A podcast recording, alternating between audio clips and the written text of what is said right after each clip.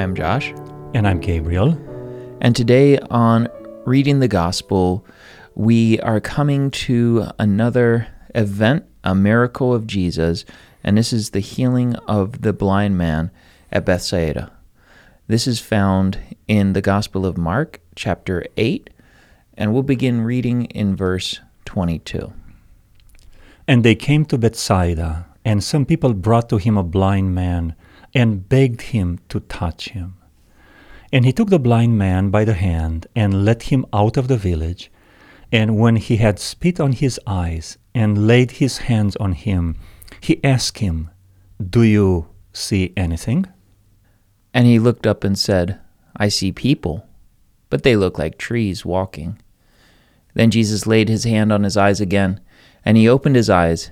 His sight was restored, and he saw everything clearly. And he sent him to his home, saying, Do not even enter the village.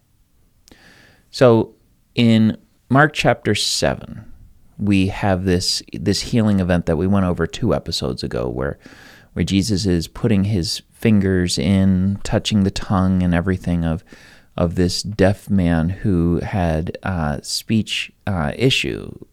Here we have Jesus doing it again. Mm-hmm. Is, is Jesus losing power that he can't heal the man the first time? Like, is, is his fingers magic touch going? What, what's going on here? As you said, this is along the previous miracle. Jesus Christ is touching the organ of the body which would mm-hmm. be healed. In regard to the question in the middle of the miracle, do you see anything? Uh, it seems that this is the first time Jesus Christ asked this question. Mm-hmm. He never asked this question, Are you healed? Are you well? So it seems that this question is not for Jesus Christ, it is for that man. Yeah. And this miracle, it's like a two step miracle. The only interpretation that made sense for me was that Jesus Christ paused in the middle, like the landing of the stairs, mm-hmm. to help this man realize what is going on, to build his faith. Yeah. So I see this as a two stage miracle designed to strengthen that person's faith uh, in the middle of the miracle. What I find that's interesting in this story, it seems that this man at one point probably had sight and then got to a place where he didn't have sight because when Jesus asks him, Can you see anything?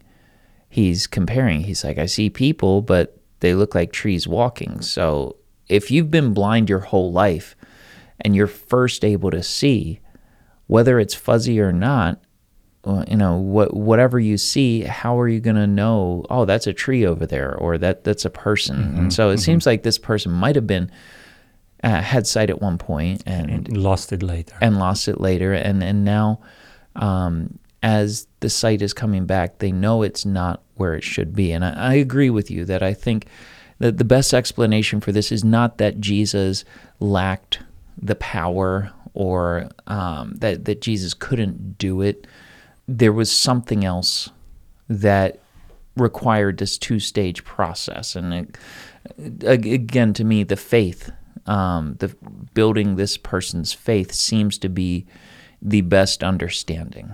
It is like the Lord's Prayer. We mm-hmm. pray, Give us today our daily bread. And we pray that three times a day. Mm-hmm. Right? We pray for the breakfast. Yeah.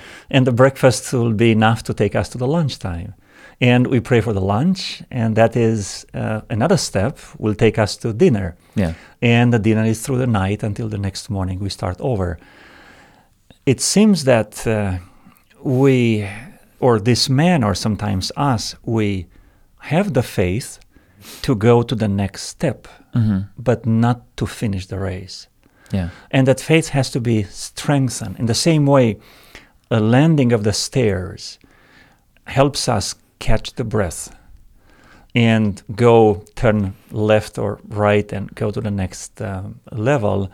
In the same way, this man had a chance to, to see that Christ is powerful, that uh, the healing is happening, is going the right direction. He is not all the way to the end, mm-hmm. um, but uh, if he has faith in Christ, he will make it. And I think there are times where, you know, God is revealing himself to us little by little. Mm-hmm. And we can see, you know, I'm thinking of Moses up on the mountain. He wants to see God's face. Well, if he saw God's face right away, he would have been destroyed, uh, consumed uh, in, in sin. Um, and so God says, Hide in the cleft of the rock, and as I go by, you can see my back. Well, Moses later on passed away, and then he was taken to heaven. Um, and so he- up in heaven, we assume he gets to see God's face. And so it's this, this slow revealing. Um, and, and through our lives, we get this more and more revealing of, of who God is. Line upon line, precept upon precept. There is a verb in the book of Proverbs, I think it's chapter 418, that talks uh, about the sunlight that starts small in the morning and grows until the midday. And that is a good metaphor for God's revelation. God cannot reveal his will up front, giving it at once, because we would not be able to process it. Yeah. In the same way, a farmer doesn't go to make a big hole in the middle of the field and put all the seed there. The, the seed had to be scattered. Mhm. Uh, in the same way, God's revelation is gradual and it is evenly distributed throughout our journey. Yeah. And so, you know, as we're looking at this miracle, as we're seeing how Jesus takes two uh, times to, to do this, sometimes in our lives we might be looking for answers to prayers. Um, and we might want God to answer it all at once. Um, you know, I, I think I've had family members with health issues recently, and we've been praying for them. And we've been praying for one of my family members for years um, for the same health issue. And and it seems to be slowly getting better, but it's not this overnight miracle. Um, and I think in this story we we can also see a God who who works in His time. Even God's miracles can be gradual or in multiple steps. Yeah, Uh, so we shouldn't have unreasonable expectations from God. So as we're reading this passage, what does it tell us about God? I see a God who is walking with us and talking with us. He's doing something in our lives and uh, he's asking, uh, um, Do you see the impact of my presence? hmm Do you see the outcome of obeying my word? Um, do you um, better understand who I am as we are tied together, linked to each other through that yoke that we just discussed uh, several episodes back? That yoke in Matthew chapter 11, verse 28. God is revealing more of His power, proportionate with our capacity to receive it, hmm to embrace it, to trust Him, and to continue walking with Him. I read a quote this morning. I can't attribute it to the author, but they were saying when God loves everyone we love and hates everyone we hate, we've created our own God in our mind. And there are times where God doesn't act the way we want him to act. Many times. And in a case like this story, where he doesn't lay out his reason why, hmm he doesn't say this is why. You know, we can look into it and say, well, we think it might be faith. But ultimately, God doesn't have to tell me why. I have no right to to know the answer. Whether he wants to reveal it in his time or not, that's up to him. But I think as I read this story, what I see is a, a God who is beyond me, beyond my comprehension, beyond my understanding, and a God that does not have to take me into his inner circle and his counsel to explain why he does everything he does.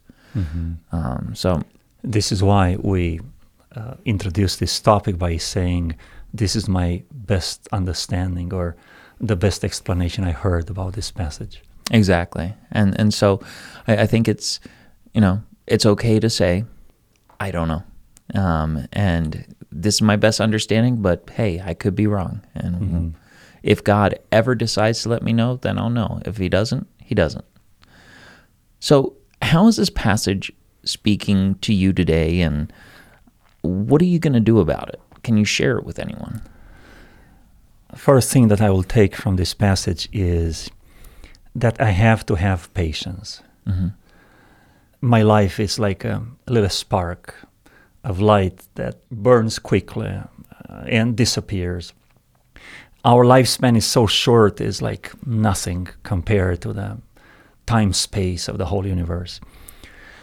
And uh, because we live for such a short period of time, we want everything to happen in that moment.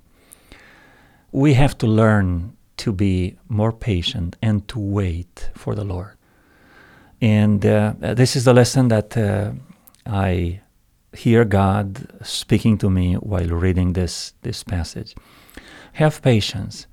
God can work in your life one step at a time. God can take you from one level to the next one and the next one. And in between might be a landing when you have to pause and to look back and uh, just think about the story of creation. Mm-hmm. God could have created everything in just one day or one sentence. But He created gradually something every day, and after each day, He had that landing on the evening when He paused, looked back, thought it was very good, and He moved forward the next and the next one until the whole week of creation was over. Yeah. I think for me, the way it's speaking to me today, and, and this might be a really weird connection that jumped out. There, there's a group that brings this man to Jesus and asks Jesus to lay his hands on this blind man. And Jesus takes him from the village outside of the village to perform this miracle. And then at the end, he says, Do not even enter the village. Like, don't go back in there and tell them. Again, this is Jesus withdrawing from public ministry. Um, his focus is more on training and establishing uh, the leadership, the church, the, the next generation when he's gone. There's there is a time and a place for everything. Mm-hmm. Um, and I, I think of the people who are so zealous for truth.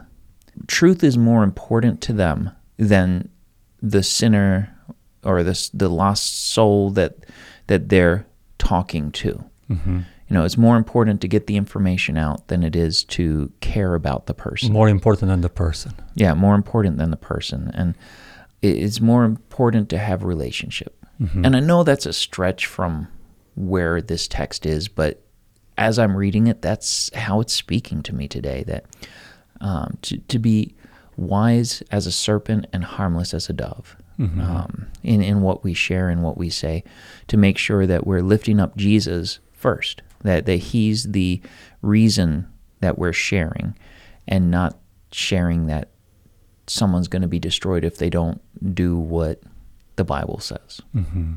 So, We might be focusing too much on the details uh, of these miracles, Mhm. and we forget the person who performs the miracles, our Creator and our Redeemer, who is making us whole again.